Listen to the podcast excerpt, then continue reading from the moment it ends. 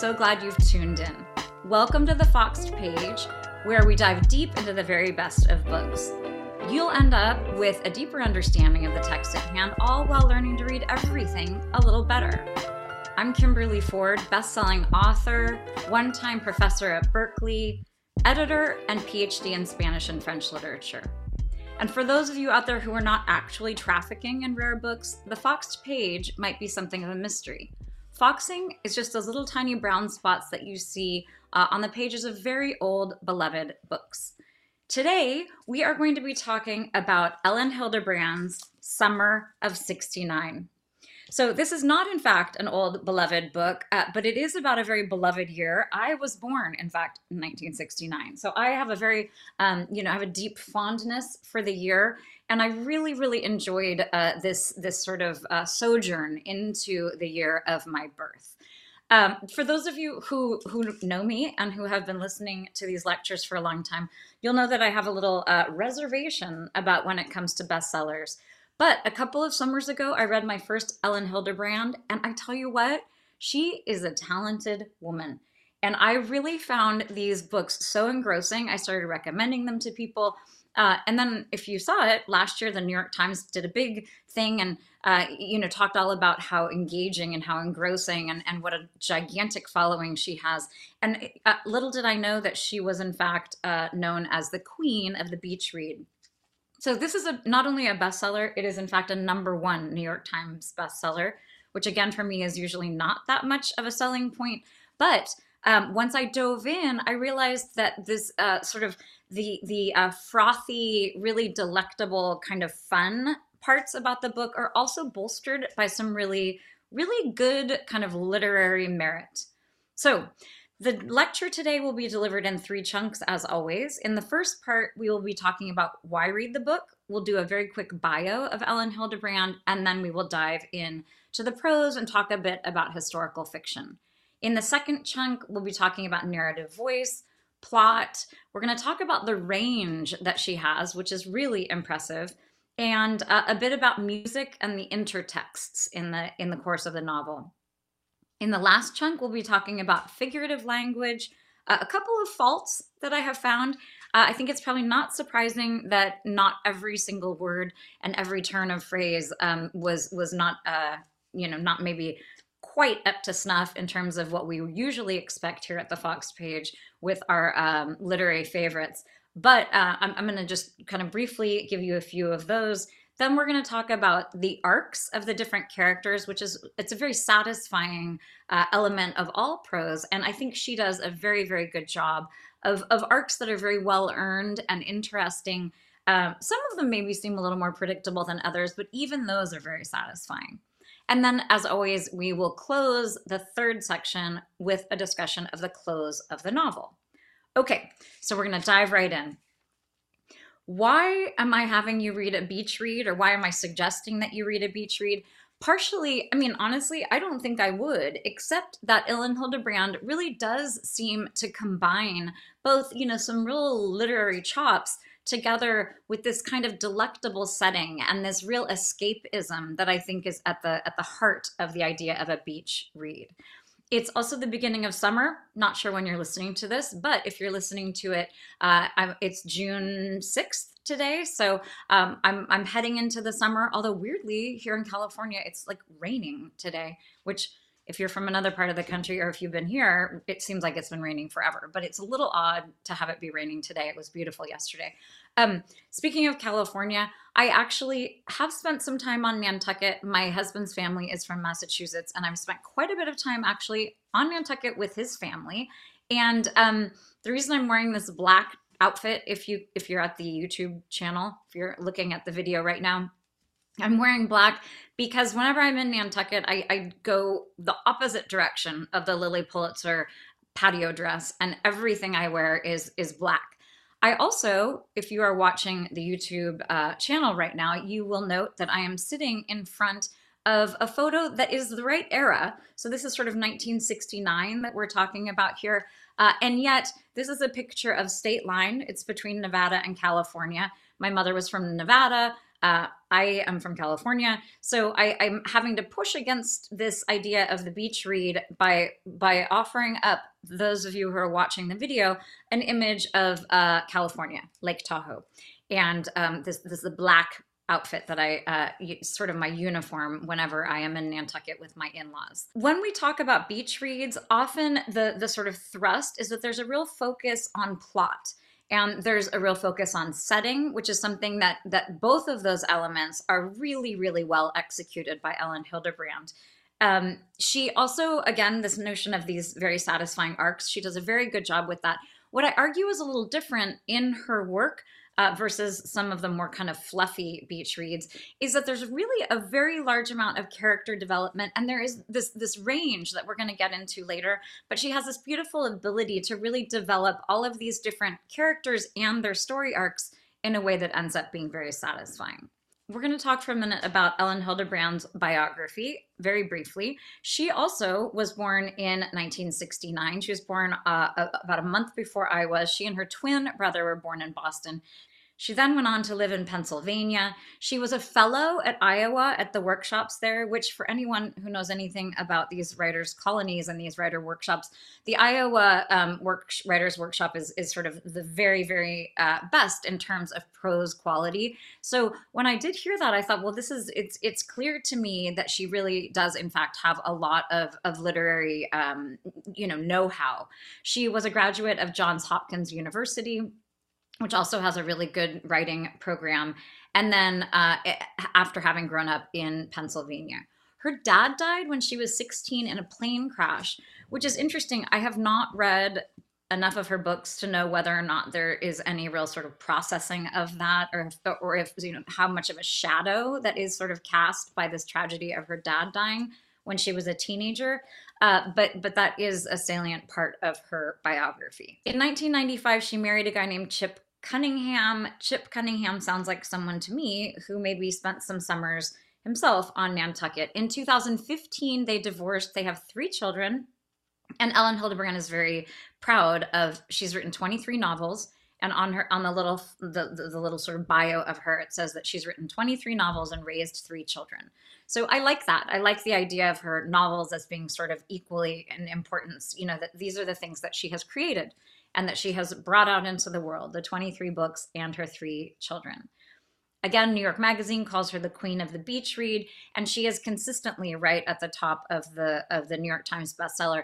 She she is really kind of churning out a book a summer. And um, I actually was in a bookstore not that long ago in Nantucket, and there was a big wall of her books, and two different people came in and and got you know the, the latest. Everybody was very excited about buying the latest actually on the island where everything is um, is signed by her. Okay now we're going to dive into the book itself. So i um so the the title of the book we're going to take a quick look at the cover art and the title. The cover art i you know i find this just kind of appealing. They're on the inside of the flap at least of my copy uh, you can see a lot of the other uh, titles, I mean, a lot of the other covers, and they all are pretty consistent.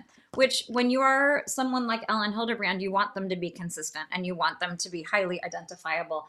Also, you will note that um, I think probably right from the start, because she was successful, you know, really early in her career, um, the, the, name the name takes precedent over the title which is really um, this it's you know a sign essentially that you have made it that someone they'll come in and say i want to buy the latest Hilderbrand," not i'm looking for the summer of 69 so the title of these books um, you know they seem a little cliche a little kind of twee but also again this is maybe what you would expect and she certainly delivers more than the title promises my impression of the summer of 69 is is uh, that maybe we're referring to the song here but that song is a song from 1984 by uh, by bryan adams. So if you're if you're thinking about the one you know where he got his first six string and all of that stuff um, that came well after the summer of 69 maybe there's a song you know i did a little research on this and nothing popped right up. It wasn't like this was sung by Creedence or something uh, but but I, I think it's also I, I, think it's a very evocative and a very good title in the sense that it's really um, signaling to its readers that we are going to be very much uh, set in a historical era. This is also her first historical novel, which I think is so funny, but I'm 53 years old. So, like, yes, that is historical fiction. And, um, you know, I had a sense of this, but I wasn't, I, I, I'm not sure that I think of my birth year as this kind of seminal year in the history of the United States, but there was a lot going on, which we will we will touch on. So th- this idea of this summer as being special in many ways is um, it has to do with the country, and then also we have the expectation that it will be important for this family. Uh, okay, so now we're gonna we're gonna move on in. I really did enjoy the fact that there is this long, long list uh, of all of the books that she has published. I mean, how satisfying and how great that someone who is, you know, has this excellent combination of accessibility and also literary merit has able has been able to just really um, you know have this this following that's really robust. It's it's very i think it's great. It's very exciting. Uh, i actually do have a, a, signed copy which i always think it's funny to have a signed copy. It doesn't it's not particularly important to me I like how she has a lot of these little peace symbols that that come up as these little, um, you know, it's a motif that runs visually throughout the book. And uh, we have a great dedication in the beginning. It's actually kind of a very, um, you get the sense this is someone who knows her way around a dedication. She says, This book is for the three people who were with me in the early morning hours of July 17th, 1969. Those people, of course, being her mother and her twin brother, but also her grandmother. So she tells the story of um, how she her her mother went into labor and her grandmother went you know ran all the red lights and got her somewhere. And her father at the time I think was not able to be there, very much like the the um, the father in the novel himself. So she and her brother uh, were born on that morning with her mother and her grandmother, which does speak to this real uh, this real sense of matriarchy that we have in the novel itself. The husbands are really absent. You know, you have when they are all together on the island, you really do have this absence of men and this kind of I don't want to say a surplus of women because it's probably just the right amount, but you do have this this nice sense of of matriarchy and of powerful women who, you know, have a lot of control over their fate and their volition and their agency. Okay, so now we are going to dive right into page three. This is a prologue. So we're going to read prologue, and then I'm also going to give you the, the, the very first sentence of the first book. I mean, of the uh, once we're past this prologue. So, Fortunate Son is a song by Creedence Clearwater Revival. Wait, unless Creedence is different. I'm just not a I'm not a student of this music, but it is um it importantly the the line one line of this is um I am not going to try to sing it because that would be like that would be not good. But it it says some boys are born to raise that flag. It ain't me. It ain't me. And then there's lines about some some boys are born with a silver spoon. It ain't me. It ain't me. But what's really nice and and actually to me what signals this this kind of literary uh, thoroughness on the part of Hilderbrand is that in the end, when Tiger is writing a letter that essentially acts as kind of an epilogue to the whole thing, he quotes this line um, that that he was born to raise the flag. So you have this this very um, for someone who's writing a book a year, there really is a lot of attention paid to you, you know to how the structure is working and to all of these different nuances and all of these different elements um, she does a very good job using the, the music throughout as chapter headings. Um, sometimes music is very frustrating for me because if I don't know the song, uh, it, it, takes me out of the uh, out of the text. Suddenly, I'm like, I don't, I can't follow you here. I don't know what this music is all about. In this case, largely because I grew up listening to a lot of this music, um, I actually felt a like a lot of it is is sort of again seminal enough in our history that a lot of this music from that Woodstock summer and um, you know from the folk revival, a lot of this music is very important and mainstream. But also, even if you didn't know the the name, if you didn't know that Fortunate Son was sung by Creedence and you didn't remember the lyrics, it's still um, the, the, the titles that she chooses are very resonant, even if you don't know the songs themselves. Okay, now we're going to dive into the first paragraph. When the Selective Service notice comes for Tiger, Kate's first instinct is to throw it away. Surely this is every American mother's first instinct. Pretend it got lost in the mail. Buy Tiger a few more weeks of freedom before the U.S. Army sends another letter by which time this god awful war in Vietnam might be over. Nixon has promised an end to it. There are peace talks going on right now in Paris. Le Duan will succumb to the allure of capitalism, or Thieu will be assassinated, and someone with better sense will take over. Frankly, Kate doesn't care if Vietnam succumbs to the communists. She just wants to keep her son safe. So I found this such a compelling first paragraph, in part because it does show that Elin Hilderbrand, you know, she says this herself. She read so many books about Vietnam. You get the sense that that she has this huge reservoir of, of knowledge about Vietnam, and we're just getting kind of bits and pieces of it. But it's very impressive. This was stuff you know, she's not just kind of name checking all of the things that we've already heard. I don't know who some of these different people are. Um, Nixon, I do in fact know, but but it, it gives you this sense of someone who is really steeped in that moment. So it, it, it creates a sense of trust right from the very beginning that this is an author who has done her homework. Um, we also have this excellent thing um, when she's hoping that this god awful war in Vietnam will be over so we know, you know, there's a nice piece of dramatic irony here because as readers, we know that in 1969, there are another six years to the war. So you get this sense of the desperation on the part of the mom and this sense that, that um, you know, her hope is, you know, going to be dashed in, in at least one way, which is simply that the war is not going to end that quickly. Okay, um, and then I want to read the very, the first opening to sort of part one. So the book is separated into three parts. Essentially, they're kind of two big parts. And then the third part functions almost like an epilogue. I did kind of wonder why she didn't have a prologue and an epilogue and then the, the middle two chunks. But it, it, functions, it's fine. It's fine to have it the way that it is. But I want to read the first part of part one uh, just so that we have a, a sense of both of them, of both of the starts, not just the prologue both sides now is the is the chapter heading for the for the first chapter.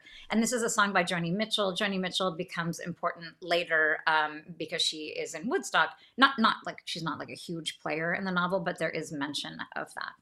Uh, okay. They're leaving for nantucket on the third monday in june just as they always do.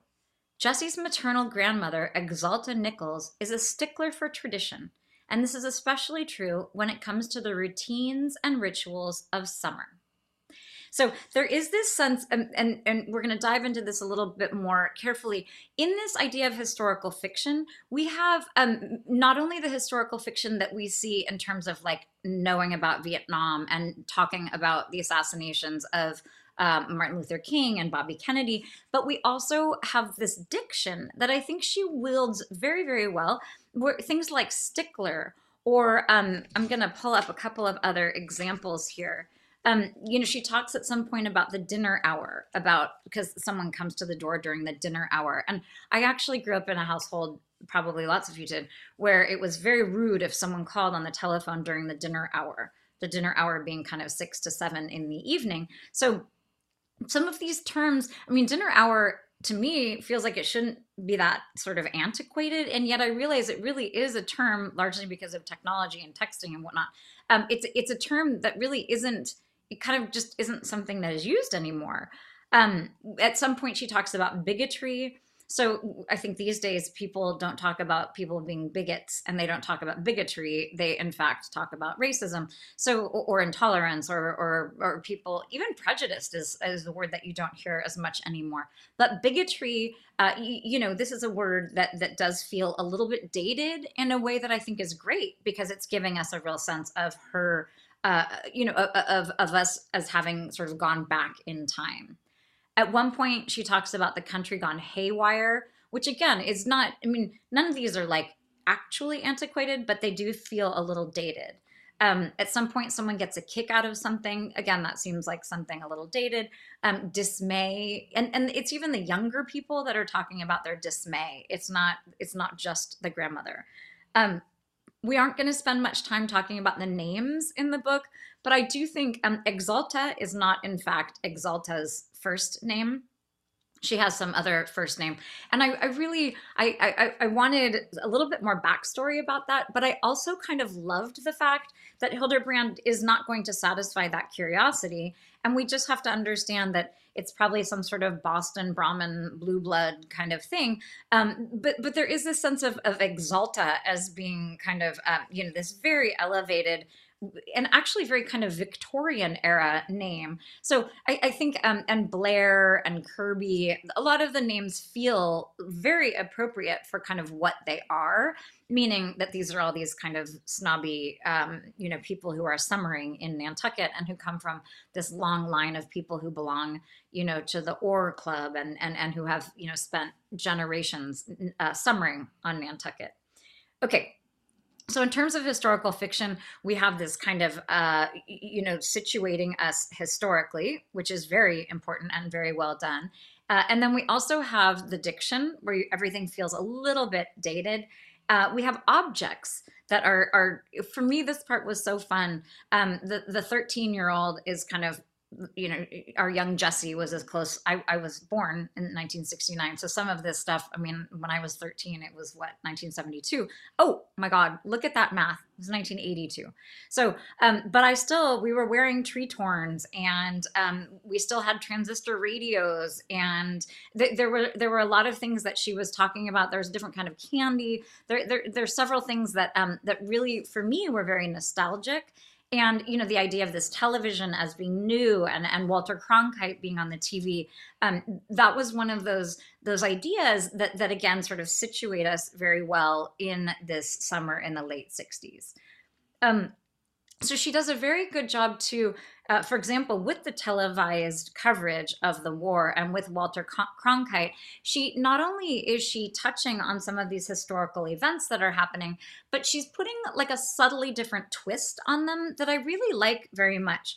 So th- this idea of um, you know the war is being televised, it, I think famously, this is the first time that we are really seeing the war kind of up close and personal. And there's a lot of stuff about watching the news or not watching the news or sort of checking out or not checking out um, where information was concerned. Because of course I, I, guess you know there's a list of casualties at the end of the evening. And it, i mean it would be so horrific to have these these images you know in, in, the past in the second world war or the first world war it, it would have been so abstract because you would have just been reading about numbers but but for this family not only has it become very personal because their son is there but also because they're seeing images of what the jungle was like and what the violence looked like.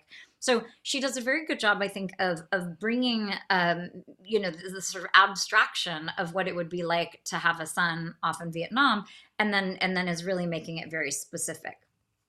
We also have that same sort of thing happening with Chappaquiddick. So this is famously um, when Teddy uh, uh, Kennedy he he killed a woman I'm not sure that's exactly how we say it, but he he was driving a car and it went off the road, off I think off a bridge, a small bridge. Um, I'm remembering the movie that I did watch at one point, but as you all know, I have a really bad memory. But so Teddy Kennedy and Chappaquiddick, the the way that she made that also feel very present and very real was it's it's kind of the beautiful thing about historical fiction so not only is she kind of um, you know not not exactly sort of name checking it she's she's actually bringing it to life because one of the characters in the book has kind of a bit part in uh, in that tragedy in Chappaquiddick. And and you do get a sense of how small Nantucket is and even how small Martha's Vineyard is. So you would get a sense of of how um, you know an event that happened right in these small you know essentially small towns in America, you get a sense of, of the real impact of events like that, which would allow you to extrapolate how different events were impacting different parts of the United States. Um, also, the, there there's some description of Woodstock that really I liked that part of it. Um, I, I you know, it's not, I know I can picture Jimi Hendrix playing and I can picture Joan Baez playing and a couple of other things, but, uh, and, you know, that sea of all of those people. But her description of what happens um, when Pick gets up there is, is um, it, it really does sort of bring to life actually some of the kind of the, the chaos and disorder that was happening there. So again, one of the, the best things I think that that uh, Hilderbrand does with this, uh, you know, with this novel, which is historical fiction, is is making these things feel not only immediate but really um, invests the characters in these events in a way that allows us to experience them in, a slightly different way, which is one of the many many uh, real gifts that we get from reading. Okay, so. I'm going to leave it at that for our first chunk of our discussion of Elin Hilderbrand's excellent uh, summer of 69. But join us for parts two and three to get an even fuller appreciation of the novel.